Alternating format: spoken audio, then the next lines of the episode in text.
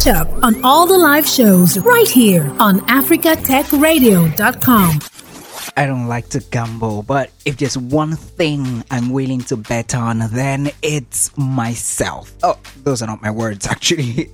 They're the words of Beyonce. Yes, so another one, right? You can't use up your creativity. The more you use, the more you have. And that is courtesy Maya Angelou. Mm-hmm. So Another one, author, blogger, entrepreneur Joe Speranza would say, Life is a fairy tale starring you. You have the power to write your own story and be the hero of it too. And finally, from an author, Denise Brennan Nelson, someday is not a day of the week. These are your anytime, any day motivation from different walks of life pressed into four sentences this is Tony's Tech Side. Welcome. We'll learn a tech word today. We'll dig deep into the rubbles of history to find precious jewels of knowledge to launch us into the future and then share the most important and juiciest tech stories impacting Africa to keep you informed. You can share your stories with the rest of us on WhatsApp, text, or send a voice note on 0913 558 1766. Please add plus 234 if you're texting from outside Nigeria. Today we're talking MSMEs. I'm on the radio, guys. Let everybody know it has started. The greatest show on radio about technology, guys. Okay, so what most people count as blessing is the advent of 5G. Yep, you heard it, the advent of 5G. Just a few days ago, earlier this week, Airtel Nigeria announced that 5G. It was introduced in 5G. And there was this small meme or flyer kind of fight they had with MTN, who had already been. MTN was like, hey, welcome to the league, finally. And Airtel was like, well, we're coming in to do it better, something like that. So 5G is our word for today. 5G is fifth generation, 5 and G, fifth generation of cellular networks and this would actually offer higher frequency waves and greater bandwidth on wires and wireless connections.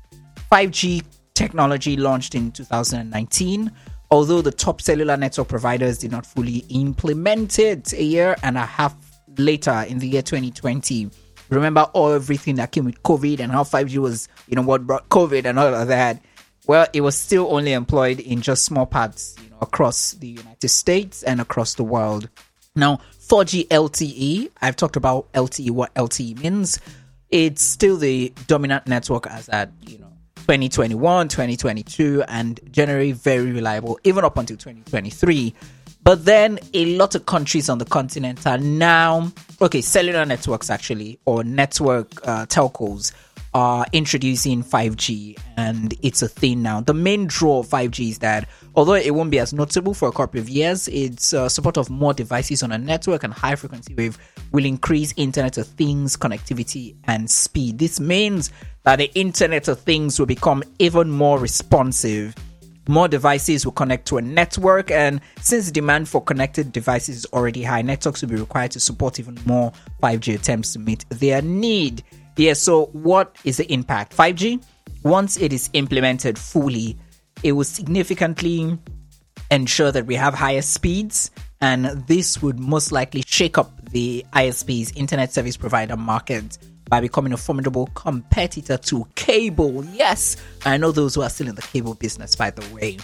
And we move swiftly on to today in history. Djibouti, it's a very small country located on the Horn of Africa. Today in 1977, 27th of June, Djibouti gained independence from France. At the time, it was the last of France's colonies in Africa. The country changed its name to Djibouti after its biggest city and it became known as the Republic of Djibouti. Hassan Hassan Gouled Aptidon became the country's first presidente. And it is so small a country that it has an estimated population of less than 1 million, one of the least populous on the continent of Africa. Yes, so France, which had colonized the country, had named it French Somaliland, but then they changed their name upon gaining independence from France. And now, the other thing today is 1972 when the iconic video game company Atari, you know, founded by Nolan Bushnell and Ted Dabney, came into being. Their first video game, Pong, was the first commercially successful video game and it led to the start of the video game industry. In 1977, Atari Video um, Computer System, known as the VCS, and later the Atari 2 2600 popularized the home video game market. I'm very sure that Tolu, my guy at Kugali, can actually relate. Maybe not. I don't know. So before the game crash of 1983, Atari was the fastest growing company in the history of the United States at the time, and the brand was synonymous with video games. To think that video a video gaming company was once the most fastest growing company actually in the United States, it's something, right? I was speaking to Tolu of Kugali Media the last, um, you know, a, a while ago, and I got to understand a lot about video game and the gaming industry um, the e-gaming industry, you know, here on the continent. All those who enjoyed video games, whether we started playing in 70s, 80s, or 90s, or maybe early 2000. Yeah, uh-huh.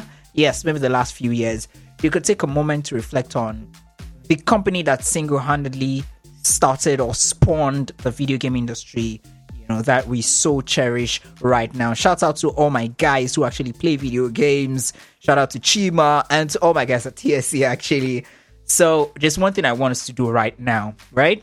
If you're listening to this, if you're sending this to someone, I want you to do one thing as we celebrate today. And yes, we just had the Game Hour event. Just when? That was last week, just a week before today. I want you to take a few minutes of your time, sit back, relax, and play a video game.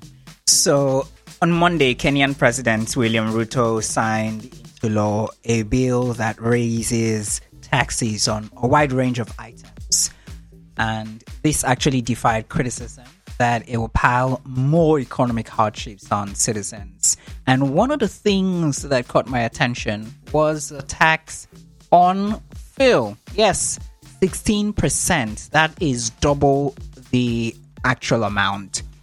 As Kenya doubles the value added tax VAT on petroleum products to 16% from July 1st. Tanzania is also introducing excise duty of about 80 Tanzanian shillings, that's about $0.033 per liter, and increasing the full levy by 100 Tanzanian shillings. These are expected to significantly increase fuel prices in these two countries, notwithstanding the acclaimed giant of Africa, Nigeria.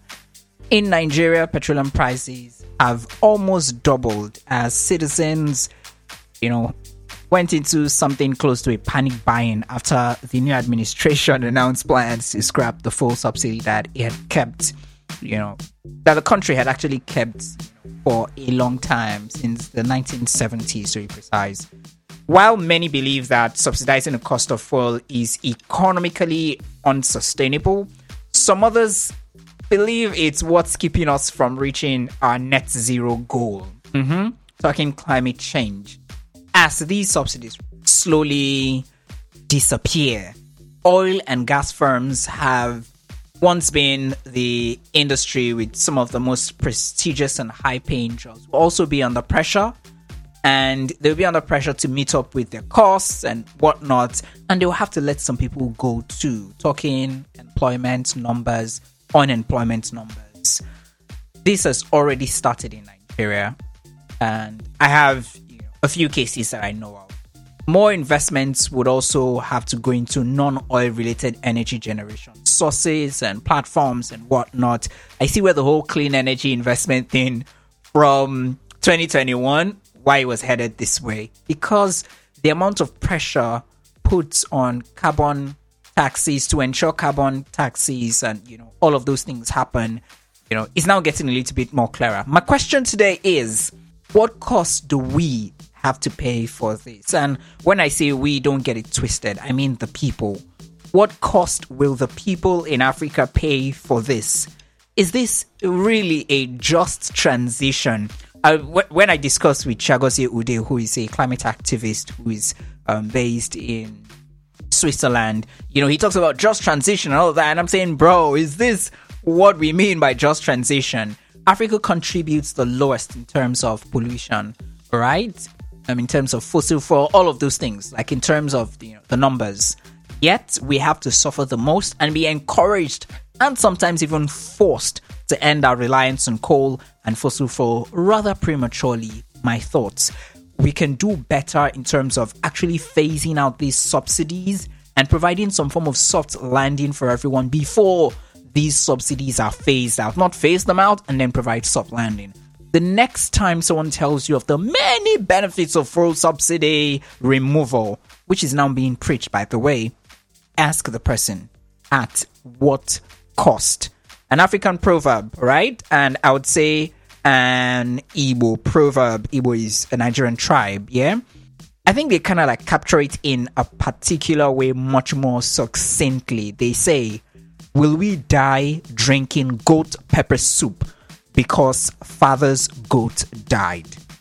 I ask, Will we Africans die drinking goat pepper soup because father's goat died? Facts and facts, that's all I'm sharing here on Tony's Tech Side. Thanks for listening, and don't forget to catch up on all the live shows right here on africatechradio.com.